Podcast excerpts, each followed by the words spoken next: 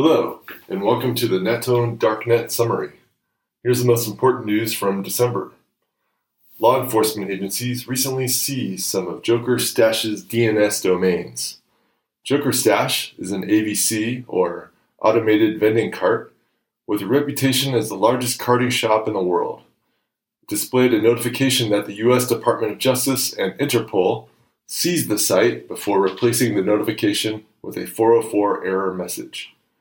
Joker Stash has been operational since 2014 and often posts packs of stolen payment card details that can be used for both card present and card not present fraudulent transactions.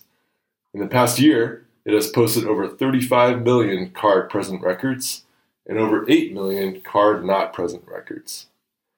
Joker Stash maintains several versions of the site with blockchain domains including .bazar, .lib, .emc, as well as two Tor versions of the platform. Joker Stash admin stated that the Tor versions of the site remain unaffected. The seizure of some of Joker Stash servers might have been connected to the recent law enforcement raid of virtual private network company Safe-Inet. Over the last several years, Safe-Inet has been used by some of the world's biggest cybercriminals. Europol reports that the VPN service was sold at a high price to the criminal underworld and was billed as one of the best tools available to avoid law enforcement interception, offering up to five layers of anonymous VPN connections.